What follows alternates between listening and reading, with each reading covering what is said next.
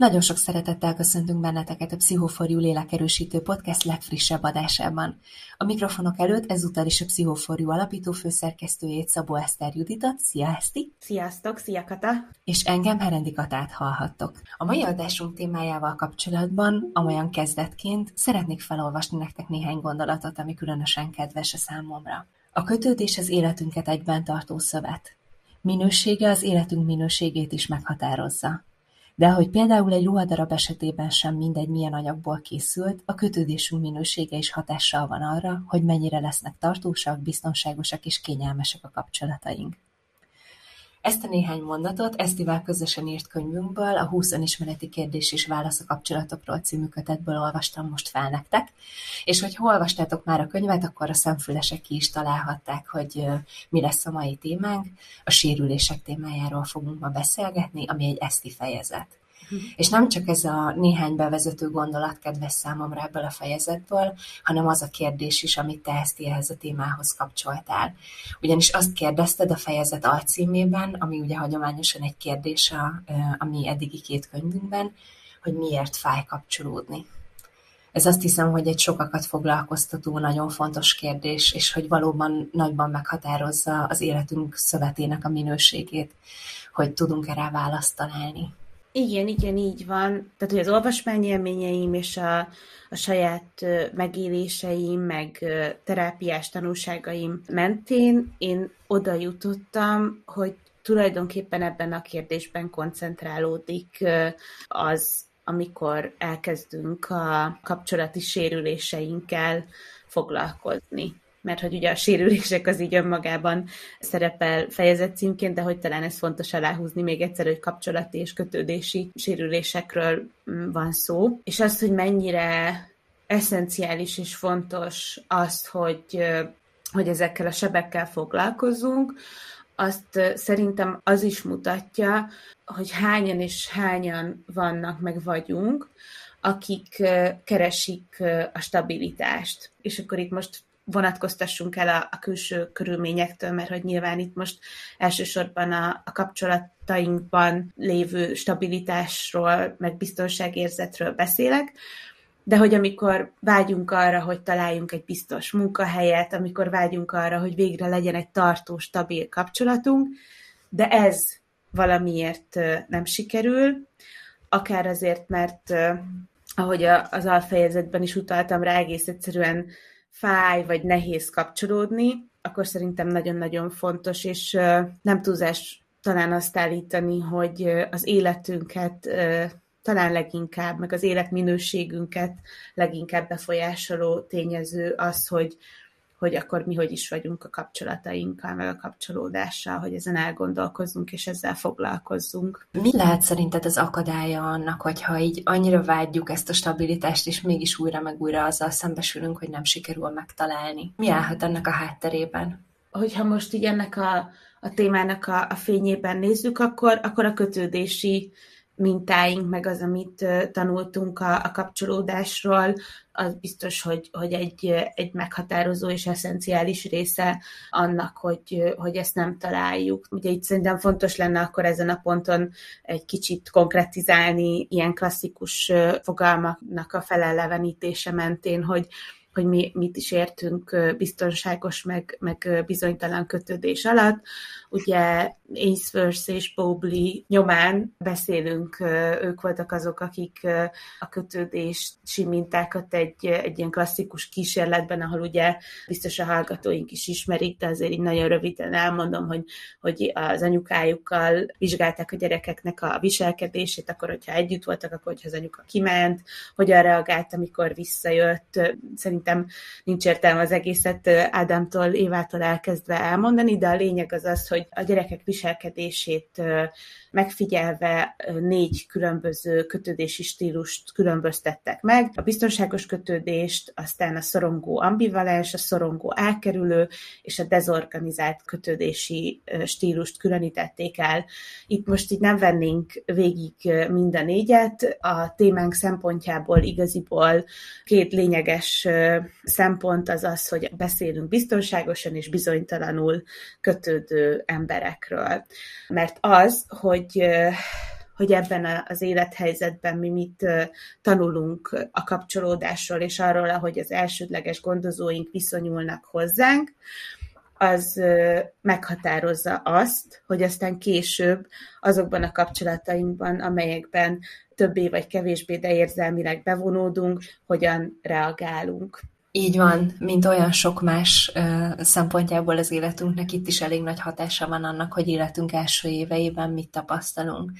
Ugye, hogyha életünk elején, a, a korai években azt tapasztaljuk meg, hogy összhangban működünk, hogy adekvátan reagálnak a gondozóink a szükségleteinkre, vagyis ugye megfelelően reagálnak arra, hogyha éhesek vagyunk, vagy megnyugtatásra vágyunk, arra van szükségünk, akkor azt tanuljuk meg, hogy a világ egy biztonságos hely, és számíthatunk arra, hogy hát így lényegében, hogyha nagyon le akarom egyszerűsíteni, akkor, hogyha baj van, akkor van, aki segít rajtunk, és hogy támaszkodhatunk másokra.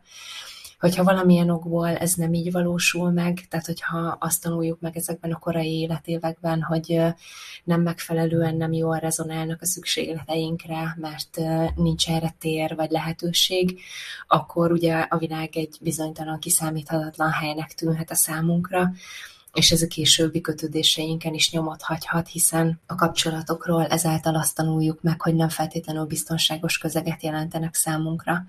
Most persze próbáltam nektek nagyon komplex elméleti munkásságokat mindössze három mondatban összefoglalni, úgyhogy nézzétek el, hogyha voltak benne néha hiányosságok, de a lényeg valóban ez. És ugye itt is szerintem nagyon fontos azt hangsúlyozni, hogy még hogyha valaki magára is ismer ebben a bizonytalan kötődésben, vagy a nem biztonságos kötődésben, ahogy még szintén szokták említeni, itt is azt jelenti, hogy ez a kiindulási pont, tehát, hogy bármennyire is fájó tapasztalatok vannak mögötte, ez nem egy befejezett ügy, nem egy lezárt ügy, hanem azt jelenti, hogy akkor neked itt még dolgod van, hogy ezzel még valamit kezdeni kell.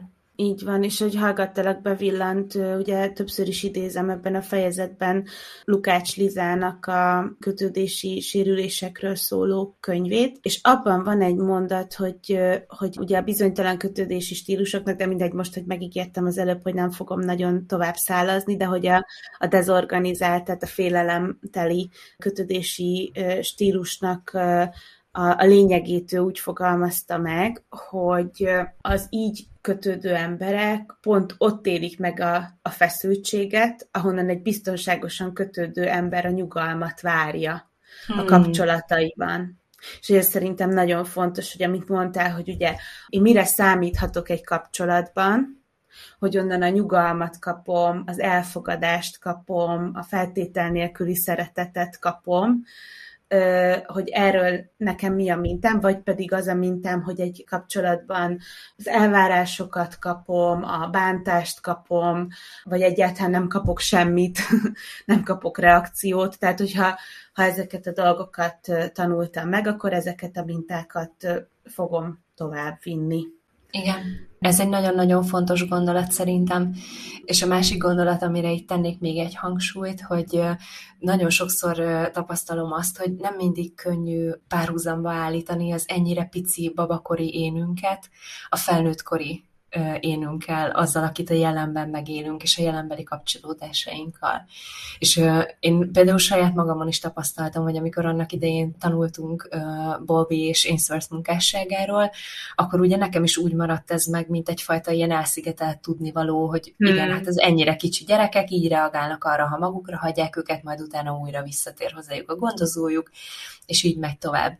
És hogy valahogy úgy gondolja az ember, így, mint egy magáról lehasítva, hogy hát ez egy ilyen gyerekkori dolog, aztán ez így volt.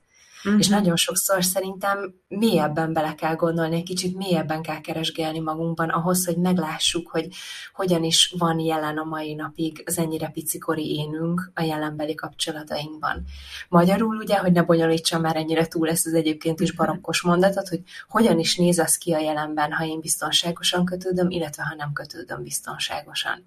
És szerintem nagyon jól megfogalmaztad ennek a kulcs gondolatát, hogy ugye ha biztonságosan kötődöm, akkor valahol az az az alap a kapcsolataimban, hogy elfogadom a saját szerethetőségemnek a tényét. hogy elfogadom, hogy én egy szerethető ember vagyok, nem kell semmi különöset produkálnom ahhoz, hogy valaki velem szeressen kapcsolatban lenni. Így van. Mondtad, hogy hogyha bizonytalanul, meg hogyha biztonságosan kötődsz, hogy, hogy ezt nehéz felismerni, és hogy szerintem amikor bizonytalanul kötődünk, akkor, akkor ez, a, ez a lényege, meg a fő tünet, hogy amit az alcímben is megfogalmaztam, hogy fáj kapcsolódni. Uh-huh. Valahogy van benne egy fájdalom, és hogyha van benne fájdalom, ami nyilván, tehát hogy minden kapcsolatban, meg egy biztonságosan kötődő ember kapcsolataiban is nyilvánvalóan van fájdalom, hát érző lények vagyunk, hogyha megbántanak minket, az fáj. De hogyha van egy, egy folyamatosan visszatérő minta, amikor ugyanazt a, vagy nagyon hasonló típusú, vagy mintázatú kapcsolatokban élem meg a fájdalmat, vagy amikor nagyon sokszor érzem azt, hogy valami nagy-nagy fájdalom mozdul meg a lelkemben, amikor valakihez elkezdek kapcsolni, vagy kapcsolatban vagyok, és begyom bennem valamit, amitől elképesztő indulat, cunami indul meg bennem, és, és azt érzem, hogy teltetlen vagyok, hogy, hogy síri tudnék, miközben tényleg nyilván van, amikor ez indokolt, de hogy amikor tudjátok, ezt már szerintem hoztuk példaként, hogy fél órával később ér haza, mint ahogy megbeszéltük, és az alatt a fél óra alatt te a poklok poklát járod be éppen, mert, mert hogy így ö, olyan messzire visznek ezek a, az érzelmi folyamatok, hogy, hogy alig bírod megtartani magad, és hogy nem tudom, közben meg csak dugóba keveredett szegény, és, és akkor az, ami ott megmozdul benned, az, az nem az övé, de mégis rárakod, vagy fordítva.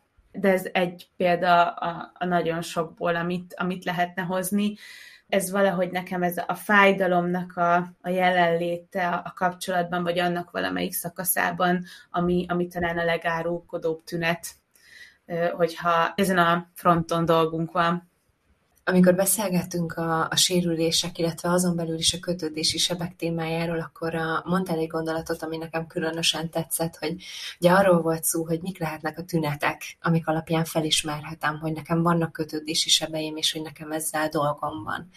És ugye ilyenkor úgy várna az ember egy egyértelmű tünetlistát, és mondtad, hogy ami igazán izgalmas ebben, hogy teljesen ellentmondásosak is lehetnek ezek a tünetek.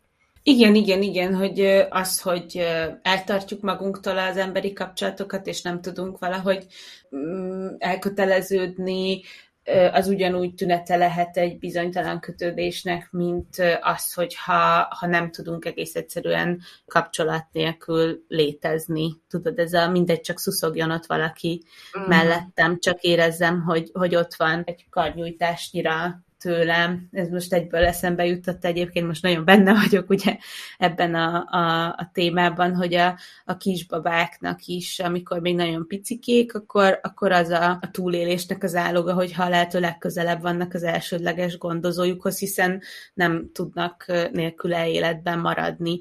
Nekik is az jelenti a nyugalmat, hogyha tulajdonképpen egy karnyújtásnyira vannak az anyukájuktól, aki azonnal hozzáférhető, hogyha segítségre van szükségük, vagy hogyha éhesek, vagy bármi egyéb problémájuk van, és valahogy ennek a, a hiánya is ott munkálhat például, hogyha valaki ezt nem élhette meg, vagy nem tapasztalhatta meg, vagy, vagy hiány szenvedett, inkább így mondom, akár ebben a korai szakaszban, vagy bármilyen más formában, de a felnövés története során azt érte meg, hogy nincs ott az, akire nem is feltétlenül csak ilyen alapvető ö, fiziológiai szükségletek szintjén, de akár érzelmileg szükségem lenne, akkor az, az belobbanthat például egy olyan vagy, vagy elvezethet egy olyan viselkedéshez, hogy nem, nem, nem akarom, hogy a másik egy karnyújtásnyinál messzebb legyen, mert hogy nem érzem magam biztonságban. Úgyhogy igen, ilyen nagyon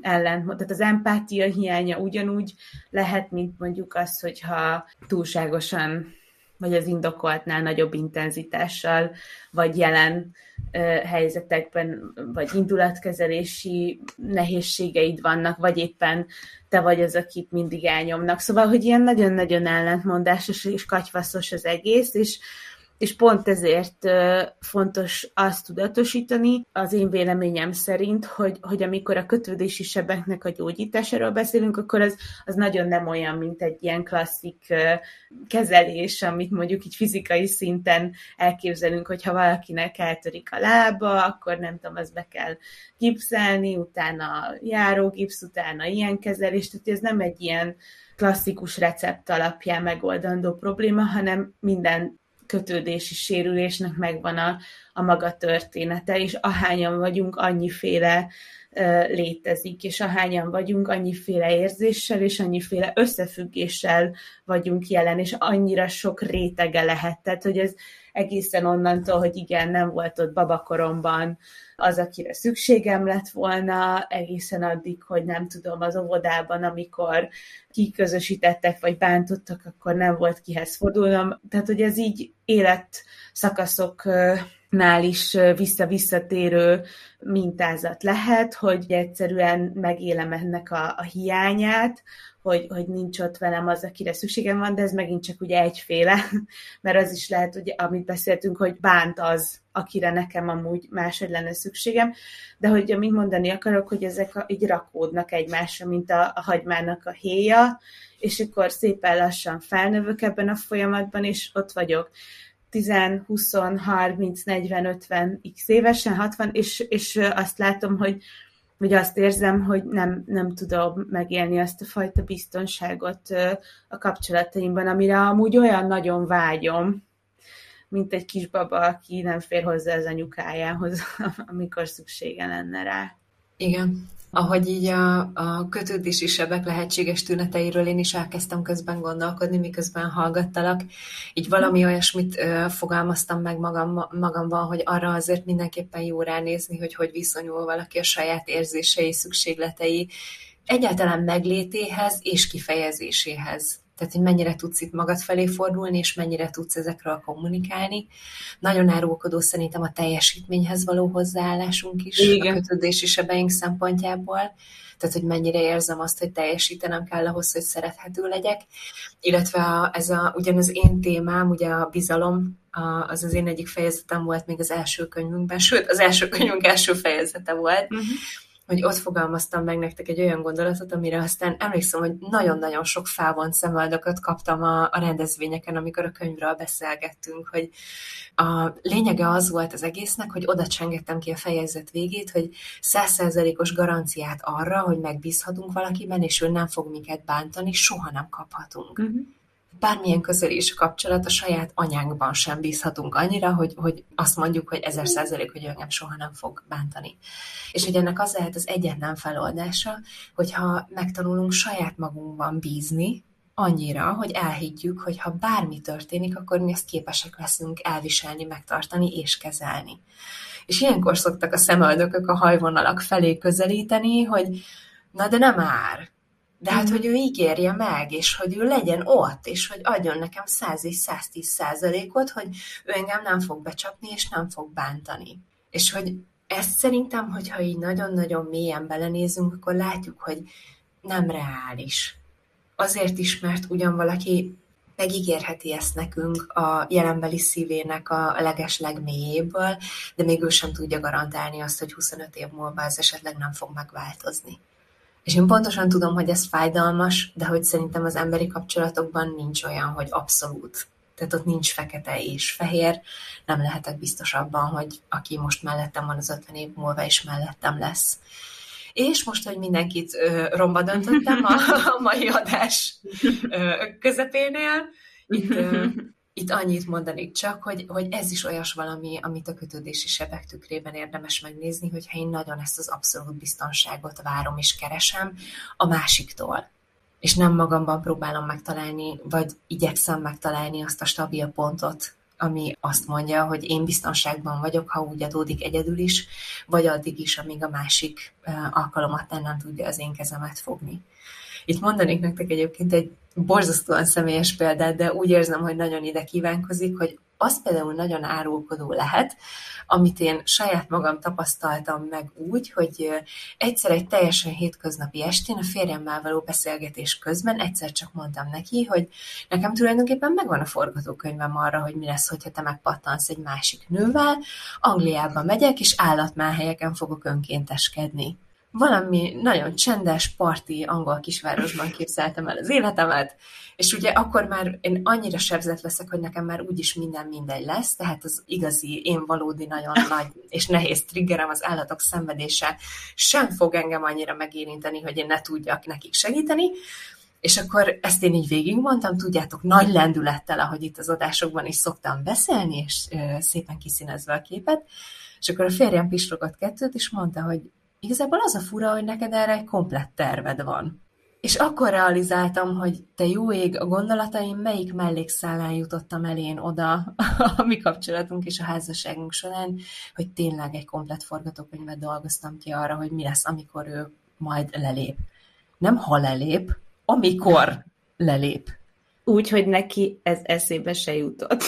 ez az, amiben szerintem így nagyon, amint mondasz, ott megjelenik nagyon-nagyon pontosan, tűpontosan az, hogy a félelemből felépített forgatókönyv hogyan vezet oda, hogy én ráprojektálom ezt a másikra. Abszolút. Így van anélkül, hogy ő neki egyáltalán a fejében megfordult volna egyszer is, hogy ez megtörténjen. Tehát, hogy neked nem csak arra volt forgatókönyvet, hogy a férjed megpattan, hanem arra is, hogy veled mi lesz akkor, és te erre már így felvértezted magad. És pontosan ez az a, a hiány, ami, vagy, vagy ez az a mozzanat, ami nagyon-nagyon megnehezíti azt, hogy biztonságban érezzük magunkat egy, egy kapcsolatban. Mert hogyha én folyamatosan ilyen vészforgatókönyvekben, meg, meg ezekben a, a lehetséges negatív kimenetelekben gondolkodom, és így élem a, az életemet, meg így építem a, a kapcsolatot,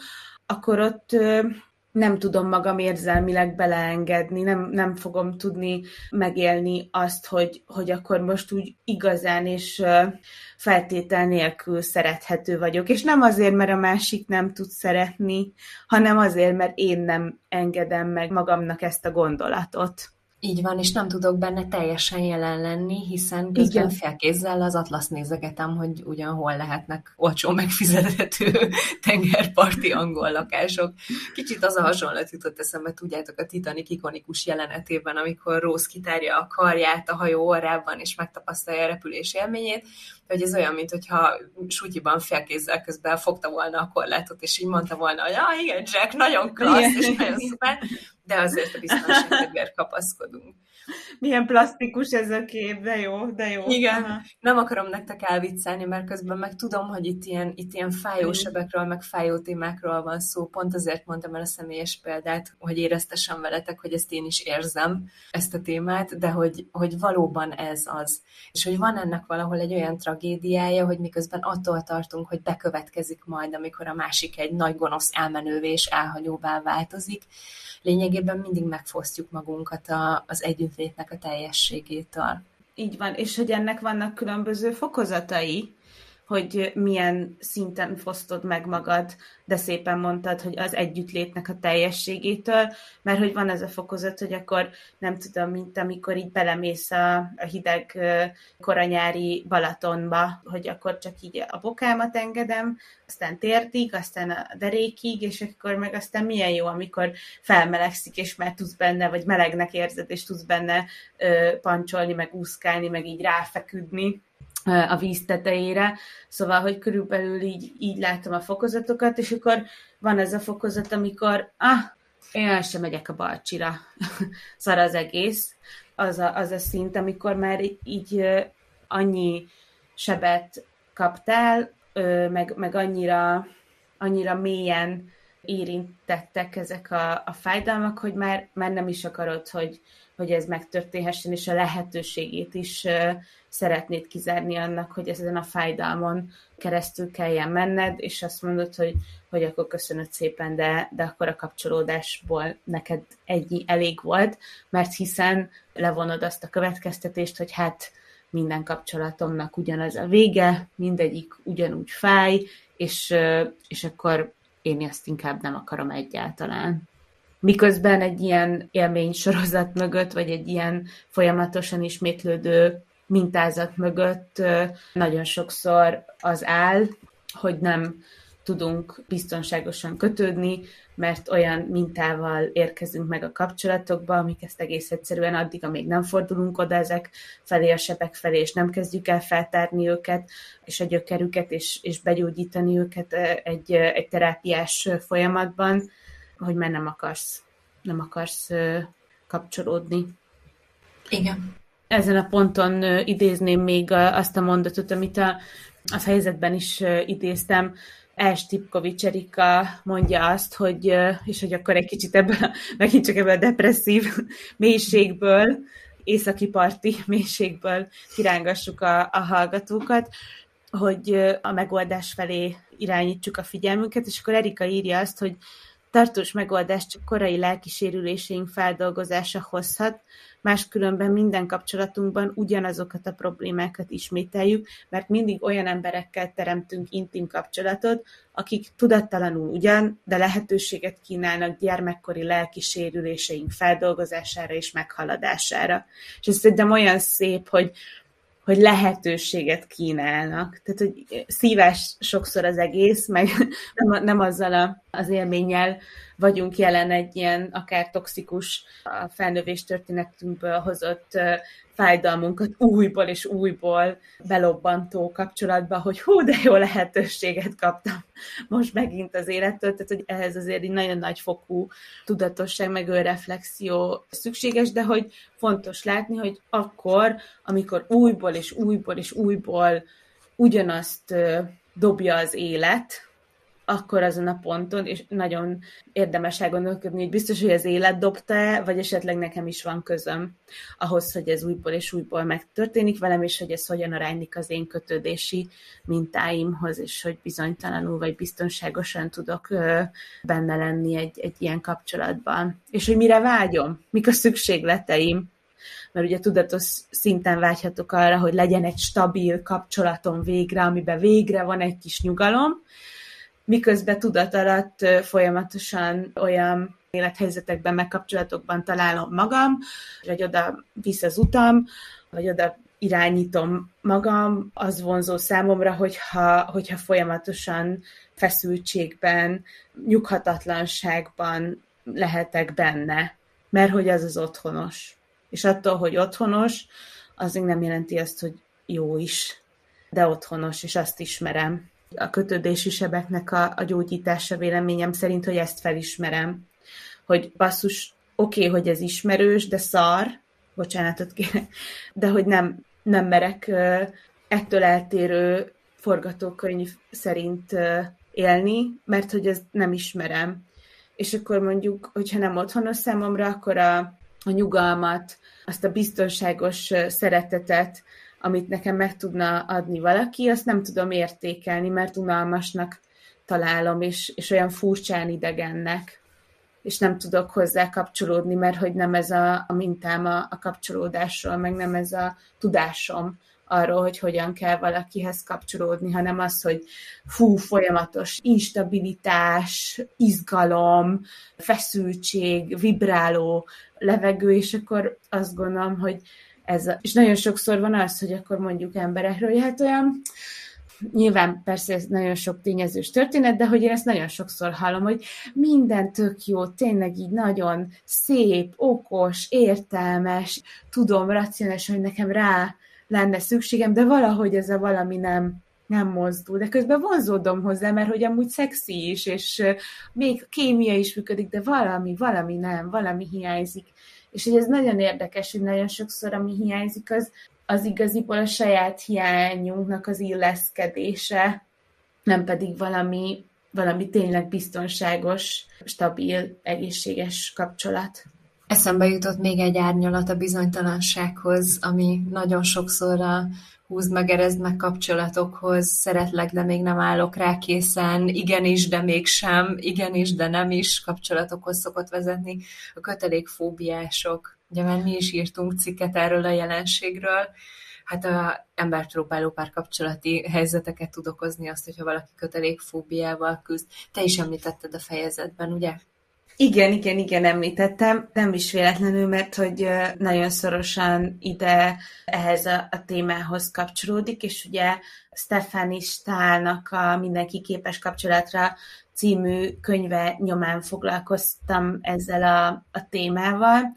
Hát a kötelékfóbia az a, az elköteleződéstől való félelem tulajdonképpen, ami szintén egy nagyon-nagyon gyakori jelenség, vagy nem tudom, hogy te mennyire gyakran, vagy a hallgatóink mennyire gyakran találkoznak ezzel, vagy akár tapasztalják ennek a, a jeleit magukon, de hogy amikor, amikor ez a, hát, bocs, de ez egy kicsit sok, és hogy tényleg van az, amikor sok, tehát hogy én is találkoztam el olyan aki hát így nem, nem, nem biztos, hogy megtalálta az ideális távolságot egy induló kapcsolatban, de hogy amikor van egy természetes igény valakiben, hogy, hogy találkozzon, hogy aztán így jelen legyetek egymás életében, és egyre közelebb kerüljetek egymáshoz, és ez a folyamat egy ponton engem elkezd irritálni és zavarni, akkor, akkor érdemes ezen elgondolkodni, hogy na, akkor én hogy is vagyok a kötődésemmel, és, és mi az, ami miatt egy amúgy az elején vonzónak, izgalmasnak talált emberben elkezd zavarni, hogy ha ő közel kerül hozzám. És Stefan Stál azt mondja, hogy, hogy ennek a, a hátterében simán állhat az, például, és megint csak egyféle forgatókönyv, ami ahányan vagyunk, annyiféle lehet, de hogy állhat például e mögött a, az attitűd mögött az, hogyha a gyerekkorunkban mi azt éltük meg, meg a felnövés történetünkben, hogy, hogy elhanyagoltak minket, hogy nem számíthattunk arra, hogy reagáljanak a szükségleteinkre, az igényeinkre, hogy, hogy felnőttként kellett jelen lennünk, úgyhogy erre még nem álltunk készen, hogy tulajdonképpen amikor a gyerekkorodat fel kell áldoznod azért, hát ez ugye a parentifikálódásnak egy, egy formája, vagy tulajdonképpen maga a parentifikáció, amikor, amikor neked szülőként kell helytállnod úgy, hogy arra te még nem állsz készen, hiszen gyerek vagy. És hogyha ezt éled meg, akkor kialakulhat benned felnőttként is, vagy megmaradhat benned ez a félelem, hogy oké, okay, akkor a kapcsolódás az egyet jelent azzal, hogy nekem teljesen fel kell magam adnom, hogy belőlem a határaimból, az életemből nem maradhat semmi. És hogyha ezt a sémát viszed tovább, tudat alatt nyilván, akkor simán lehet, hogy amikor jön egy kapcsolat, aztán egy másik, aztán egy másik, aztán egy másik, akkor, akkor mindig valahogy ugyanazon a ponton veszíted el az érdeklődést, bízva abba, hogy na majd a következő az, az elhozza azt, ami, ami... Tehát megint az, hogy egy másik embertől várod azt, hogy a saját démonodat megfejlődje, de hogy ez így azért eléggé finoman szólva vert helyzet. Így van mert hogy ő nem fogja tudni, ezt magadban kell begyógyítani, meg megtalálni az okokat.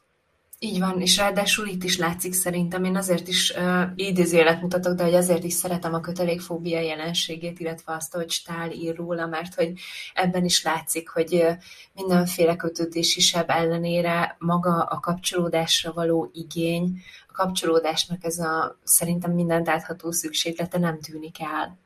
Tehát, hogy kötelékfóbiásként is ugyanúgy keressük a, a kapcsolatot, csak általában borzasztó nehézségeink vannak azzal, hogy a megfelelő közelséget sikerüljön benne belőni. Így van, így van. Vagy ott van ugye a másik véglet, amikor meg az van, hogy, hogy mondjuk volt egy ilyen az önállósodást legátló környezet, ami, ami ilyen szépen alattomosan, de azért folyamatosan akadályozta, hogy jaj, nem igaz már, hogy nem tud magával mit kezdeni a Pisti, meg hogy már felnőhetne végre, meg azért most már találhatna magának valaki, de azért reggel megkérdezem tőle, hogy hány tojásból kéri a rántottát, ugye anyuka, és hogy ez az uh-huh. ilyen kettős kötésben tartás, hogy akkor, akkor mondok valamit, de közben megviselkedek valahogy, és hogyha ez a kettő nincs összhangban, akkor ebben egy ilyen helyzetben simán kidobhat a végén a gép egy, egy olyan embert, aki, aki, hogyha még kivergődik valahogy ebből a, a szorító, feszítő, toxikus relációból, fiatal felnőttként, vagy akár egy kicsit még később, de hogy amúgy a kapcsolatokban meg nem tud úgy benne lenni, hogy, hogy abban ne legyen egy ilyen folyamatos kiszolgáltatottság, vagy kiszolgáltság jelen, vagy, vagy önállóság jelen. És ezért a kapcsolatban is tudni kell önállónak lenni, és hogy itt meg pont, hogy az ellenkezője történik annak, mint ami a kötelékfóbiánál, hogy na na na na na na na, sok sok sok, hanem itt pont ez van, hogy gyere csak, gyere csak. Tehát amikor nem tudsz, nem tudod magad önálló emberi lényként definiálni, hanem csak amiben tudsz létezni. Igen, a másik tükrében. Igen, így van. A, nagyon tetszett nekem, ahogy a könyvben írtad, annyira szépen megfogalmaztad, hogy a kötődési mintáink olyanok, mint az álhatatos porszívó ügynökök. Igen, hogy valahogy ha nem foglalkozunk velük, meg nem gondolkodunk el azon egy ponton, hogy hogy jutottam már megint ide? De tényleg, hogy ez már megint, és érted? És na, nem először, nem másodszor, most már negyedszer fogom ki ezt a barmot, aki pontosan ugyanúgy bánik velem. Tudod, hogy azt a képet láttam magam előtte, hogy ott vagy egy cuccal, amit te nem akartál megvenni.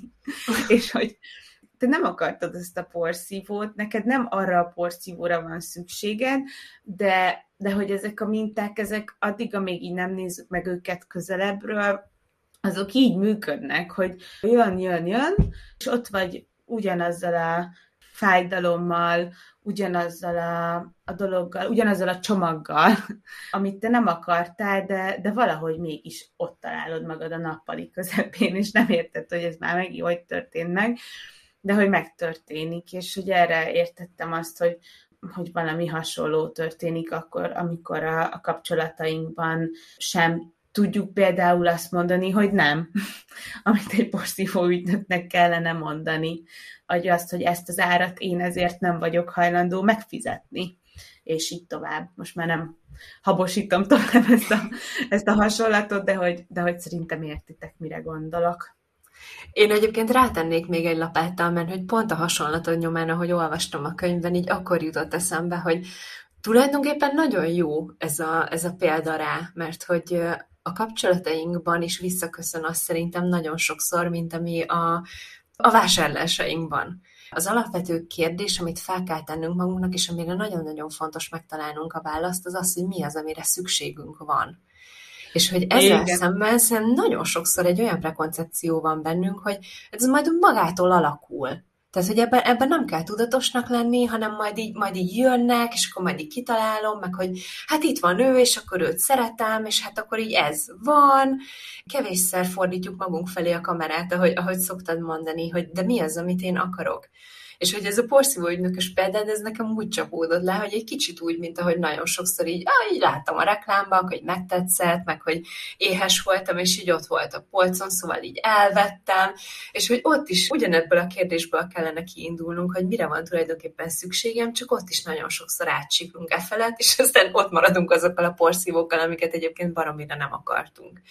De nyilván jó, azt hiszem, hogy ezt a hasonlatot már többőre nem lehet megnyúzni, de hogy a, a lényeg az egészből az, hogy elgondolkodunk azon, hogy milyen szükségleteink vannak a kapcsolataink szempontjából, az igazából az egyik legfontosabb záloga annak, hogy valóban jó, nekünk megfelelő optimális kapcsolódásokat tudjunk kialakítani.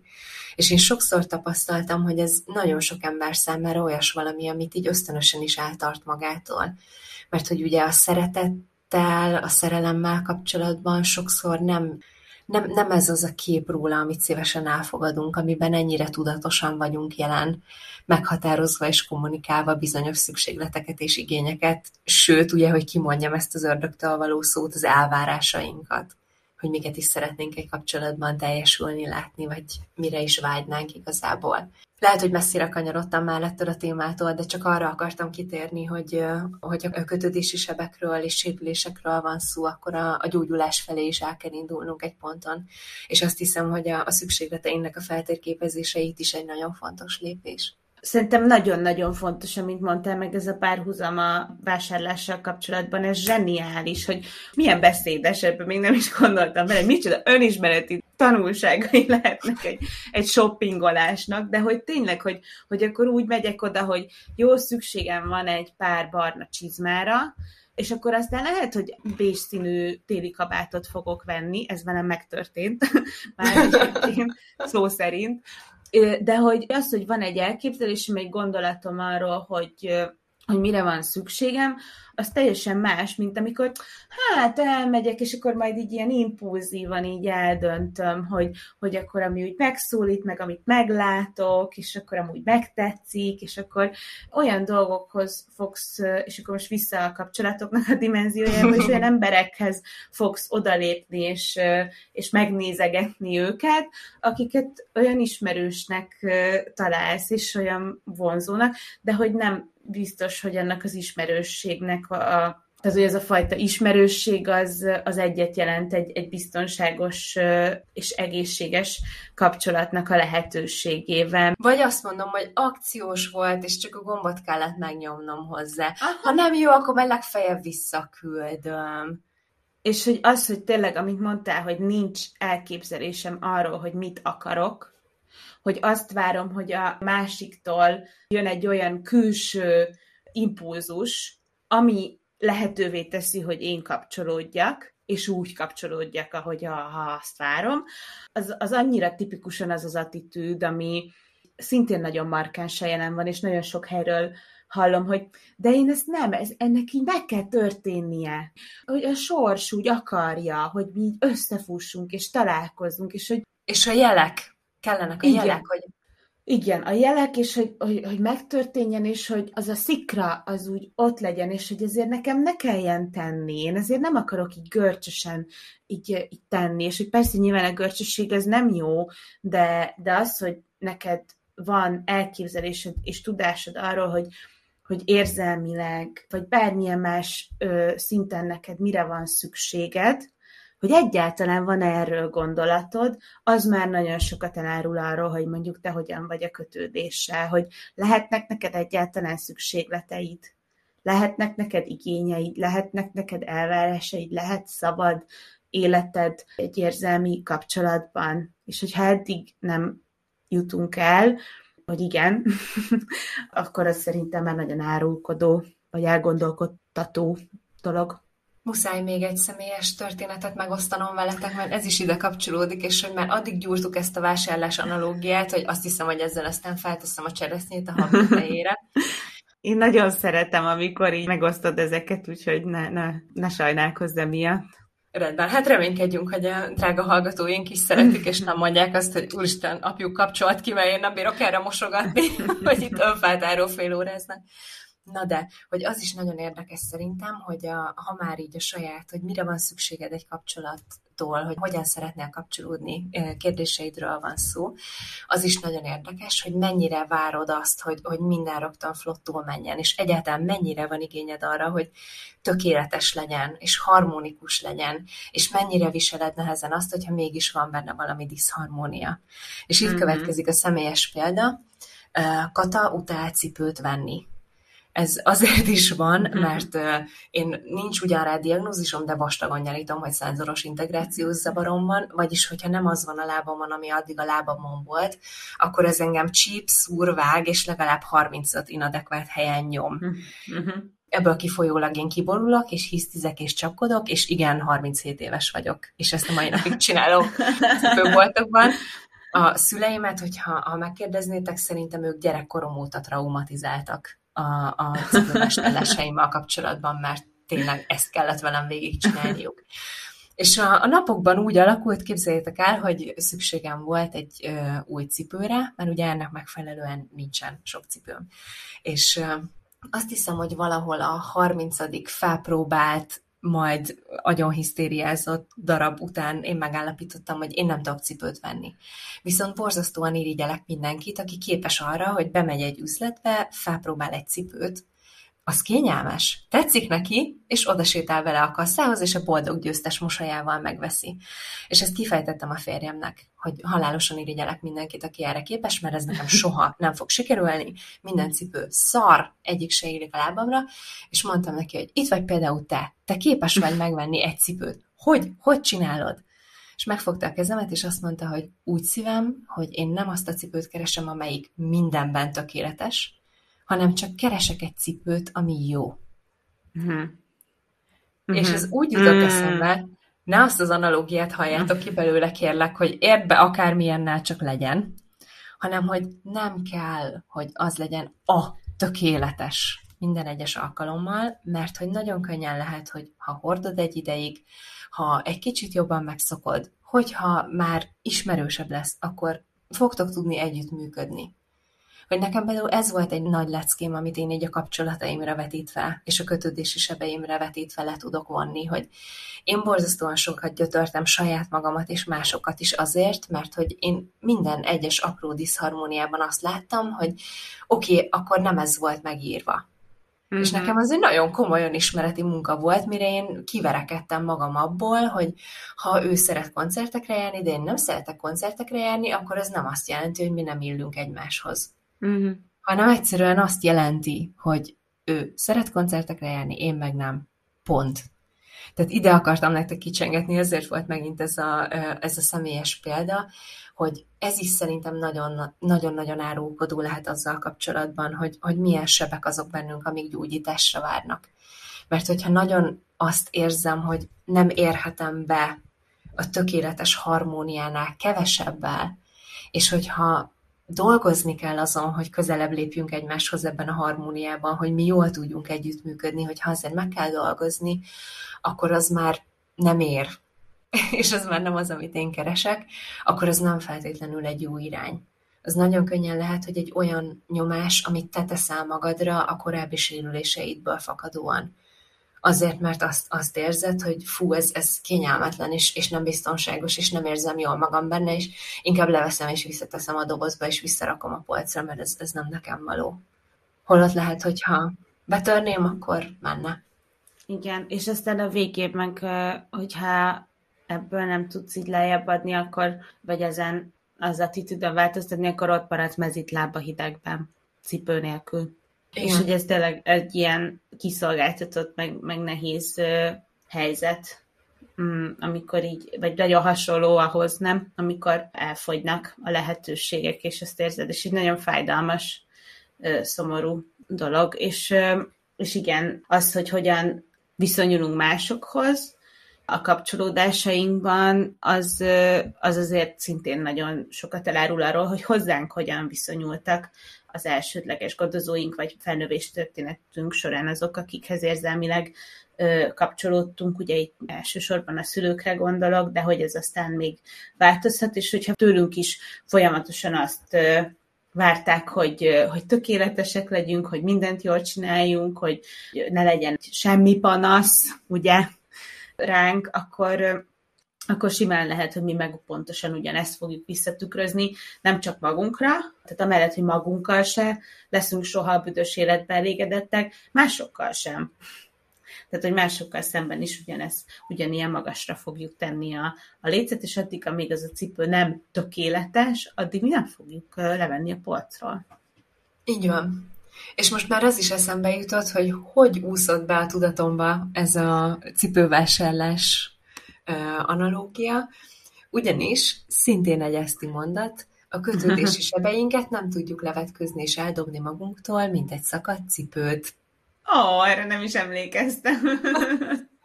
Az a vicces, hogy én sem, tehát teljesen tudatlanul valahogy elindítottad bennem a, a cipő, cipőmintet.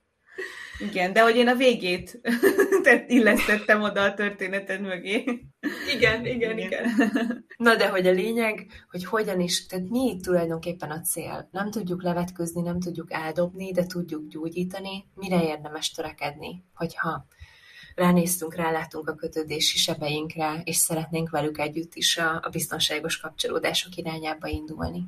Hát amit én így nagyon fontos összefüggésként találtam, meg, meg amit így következtetésként levontam, hogy amikor egy kötődési sérüléssel vagyunk, meg bizonytalan kötődéssel vagyunk jelen kapcsolatokban, akkor, akkor tulajdonképpen nagyon leegyszerűsítve az azt jelenti, hogy a szeretetnek, vagy valaminek a hiányát azt a másiktól várod hogy azt ő így vissza, visszapótolja. Ez most tényleg nagyon leegyszerűsítő, de hogy, de hogy akkor ott van egy nagy-nagy hiány, amiről meg ugye te írtál fejezetet a hiányom, amikor azt várod, hogy, hogy a te szerethetőségedet azt, azt újból és újból visszaigazolja a másik, hogy, hogy újból és újból bebizonyítsa, hogy téged lehet szeretni miközben te ezt képtelen vagy elhinni.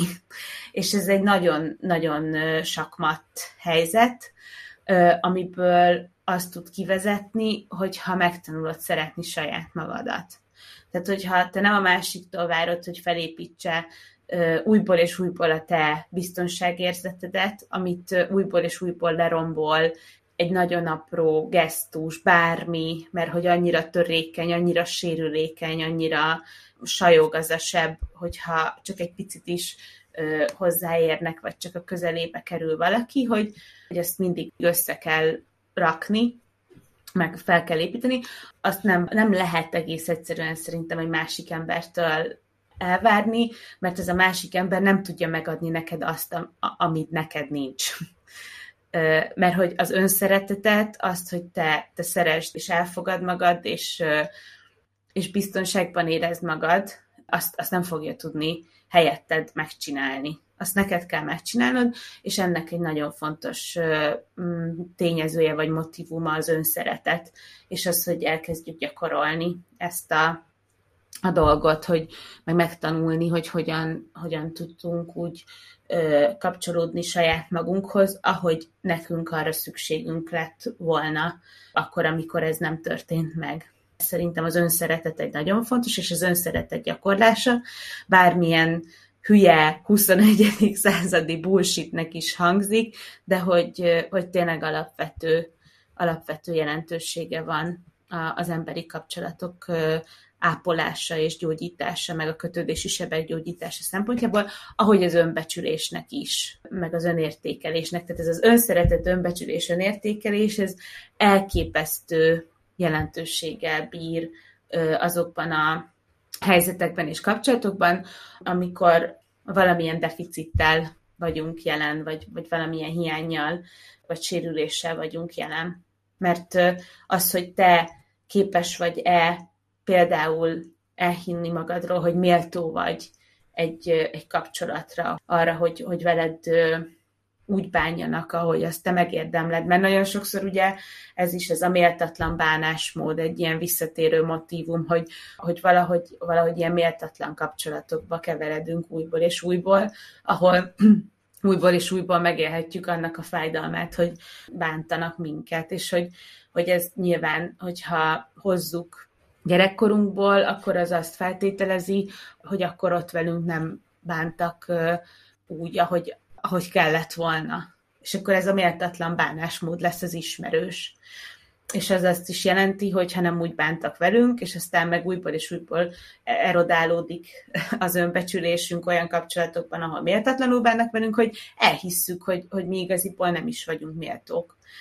És ez az önbecsülésnek egy, egy nagyon erőteljes deficitje, és hogy ezt felépíteni és visszaépíteni, és, és megtanulni, elfogadni azt a gondolatot, hogy én ennél jobbat érdemlek. Tehát, hogy ez méltatlan, és hogy én ennél, ennél jobb, jobbat érdemlek. Mert én ennél külön vagyok ezeknek a régi-régi uh, fájó gyerekkorban szerzett sebeknek a gyógyításáról nekem mindig uh, John Bradshaw jut eszembe. Ő írta Vissza önmagunkhoz a bennünk élő gyermek felfedezése című könyvet. Ezt uh, jó szívvel ajánlom nektek, hogyha úgy érzitek, hogy uh, nektek is dolgotok van ilyen múltbeli sebek gyógyításával. És ő fogalmazott meg ehhez egy nagyon szép gondolatot, amiből szerintem nagyon jól lehet erőt meríteni. Azt mondta, hogy uh, ahol ezelőtt csak félelmetes üresség volt, most az életerő kibontakozó gazdagsága van. Ez nem hazatérés, hiszen ez az otthon soha nem létezett. Ez az otthon feltalálása. Hmm. Nagyon erős szerintem, erőteljes és szomorú, de nagyon szép. Mm. Hát igen, ezen, ezen lehet merengeni. lehet, hogy nem is kell ennél többet mondani. Ezt csak így itt hagyni a hallgatóknak ezt a gondolatot. Szerintem nagyon kerekkétette a mai adást azt hiszem, hogy ebből, a, ebből az idézetmondatból is látszik, hogy ezért nagyon sokszor vezethet ez a fajta a kötődési sebekkel való munka és ez ezzel kapcsolatos útkeresés viszonylag sötét helyekre. Úgyhogy ezt szinte minden adásban szoktuk hangsúlyozni, de szerintem most is fontos elmondani, hogy teljesen természetes az, hogyha arra juttok, hogy ez nem fog egyedül menni, és hogyha úgy érzitek, hogy segítséget kellene benne kérnetek. Én arra bátorítanak benneteket, hogy ezt tegyétek meg bátran, mert tényleg olyas valami ez a, ezt a, a könyv egyik másik fejezetében írtam, hogy két fronton kell harcolni, hogy egyrészt magadat is meg kell tartani, másrészt itt ki kell dolgozni lényegében a, azokat a mintákat, amik mellett jól tudsz működni. Tehát, hogy nem elég, hogy tartod magad, még közben újra is kell építeni. Úgyhogy keressetek bátran olyan szakembert, aki járatos ebben a kérdésben, és tud ebben benneteket támogatni. Így van. Nagyon szépen köszönjük, hogy ma is velünk tartottatok. A Pszichoforjú Lélekerősítő Podcast Sérülések című adását hallottátok. Szabó Eszter Juditot, a Pszichoforjú alapító főszerkesztőjét és a, fejezet szerzőjét, illetve engem Merendi Katát, és várunk benneteket nagyon sok szeretettel a következő adásban is. Sziasztok! Sziasztok! A